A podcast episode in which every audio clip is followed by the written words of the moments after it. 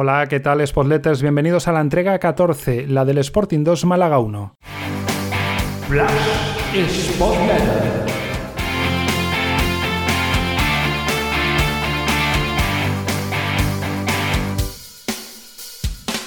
Comienzo comentando lo que fue el 11 titular, me sorprendió y además eh, mi sensación era que se equivocaba David Gallego y no lo digo a posteriori sabiendo el resultado, los que me conocéis Sabéis eh, que no me duelen prendas en decir lo contrario si fuese así, pero eh, yo me esperaba a Gaspar en el 11, solo me esperaba la entrada de Pablo García y de Bota en los laterales por las ausencias de Guille y de Kravets, pero en cambio me esperaba a Gaspar titular y no al Puma. Y digo esto porque ni Gaspar se merecía salir del 11, ni de momento Puma Rodríguez ha hecho méritos, y menos en el último partido, para arrebatarle ese puesto en el equipo titular al canterano.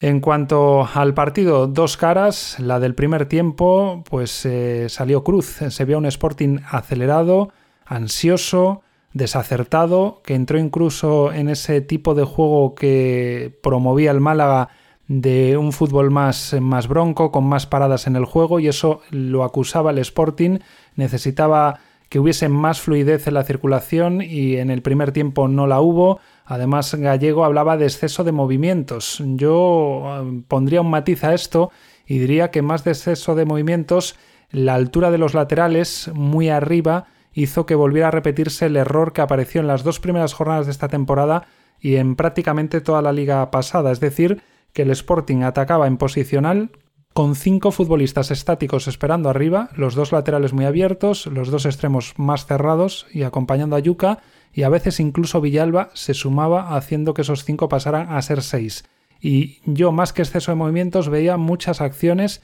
en las que la circulación, como decía antes, no era demasiado fluida y esos cinco y a veces seis jugadores esperaban estáticos, eh, formando una especie de atasco de futbolistas, porque a su vez atraían a jugadores del Málaga que los estaban cubriendo en una parcela del terreno de juego muy pequeña. Puma y Aitor no acabaron encontrando su sitio porque son futbolistas que necesitan espacio abierto, transiciones, eh, poder ganar espalda a, jugadores rivales y en cambio tenían que jugar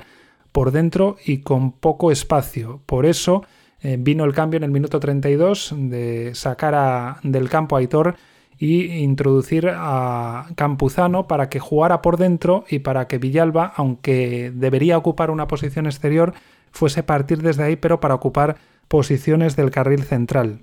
Llegó el gol, un mazazo, una sorpresa, porque a pesar de que el Sporting no estaba bien, tampoco estaba sufriendo en defensa,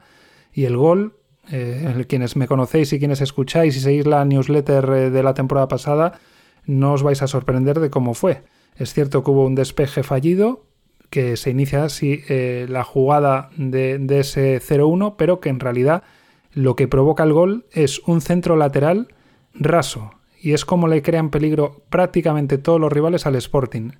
Por arriba no tanto, porque suele ser más poderoso el Sporting, aunque Neibar sufrió en ese sentido, pero en cambio centros laterales y si gana la línea de fondo y es pase hacia atrás todavía más peligroso, cuando son rasos o a media altura, le provoca una auténtica pesadilla al Sporting. Así llegó el gol, que logró rematar el jugador del Málaga adelantándose a Valiente y no pudiendo tampoco llegar eh, Babín. Y así se acabó el primer tiempo con un Sporting que entró en ese juego más lento, más bronco, con muchas más pausas, que no acabó de encontrar su sitio. Y en cambio, en el segundo tiempo se vio otra imagen. Se vio otro Sporting tras el descanso porque el equipo tuvo más pausa, tuvo más paciencia, tuvo menos ansiedad, tuvo más fluidez en la circulación del balón, tuvo mejor ocupación del espacio y eso que, por ejemplo, Villalba, que debería jugar en la derecha porque no estaba Aitor, eh, cayó en esta segunda mitad prácticamente a banda izquierda, estaba entre carril central y banda izquierda, ahí se juntaba primero con el Puma y después sobre todo con Gaspar, y en cambio nadie había en la derecha, dejando todo ese carril para Bogdan y en ocasiones Pedro, que lateralizaba un poco su posición, se caía hacia ese costado para iniciar el juego desde ahí, poder hacer desplazamientos en largo y que no se quedara tan solo el lateral y tuviera un apoyo.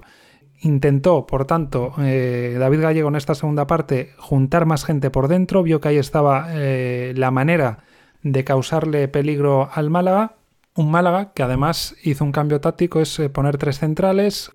y eso hacía pues que esos cinco de línea defensiva más los tres que estaban por delante eh, estrechaban el campo y lo achicaban. Es decir, era muy poco espacio el que, el que defendían esos ocho jugadores y eso hacía que hubiese cierto mm, atasco otra vez en esa zona central. Lo bueno es que ya con jugadores como Campuzano, Gaspar y Villalba, el escenario fue mucho más favorable al Sporting que lo que había sido en el primer tiempo con Puma, con Aitor y con Villalba. Yuca, al estar Campuzano, también pudo tener más movilidad, así llegó su primer gol, eh, pudiendo alcanzar un despeje fallido y ganarle la espalda a la defensa para definir muy bien.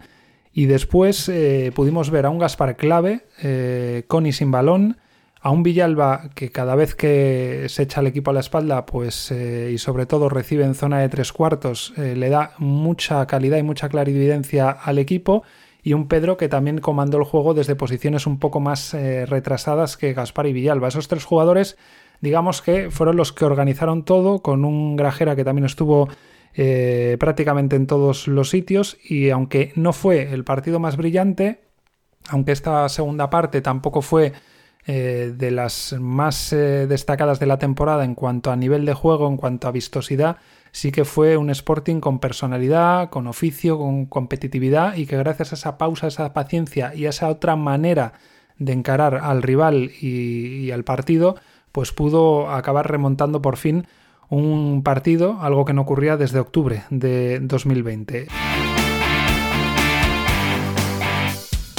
Y del resto del partido, destacar en breves apuntes algunos otros detalles. Por ejemplo, un regate que hizo Pedro, eh, girándose y haciendo autopase a un rival, la vaselina de Yuca, que ya comenté, un gran gol. Eh, la llegada y el disparo de Gaspar en el, definitivo tanto de la victoria.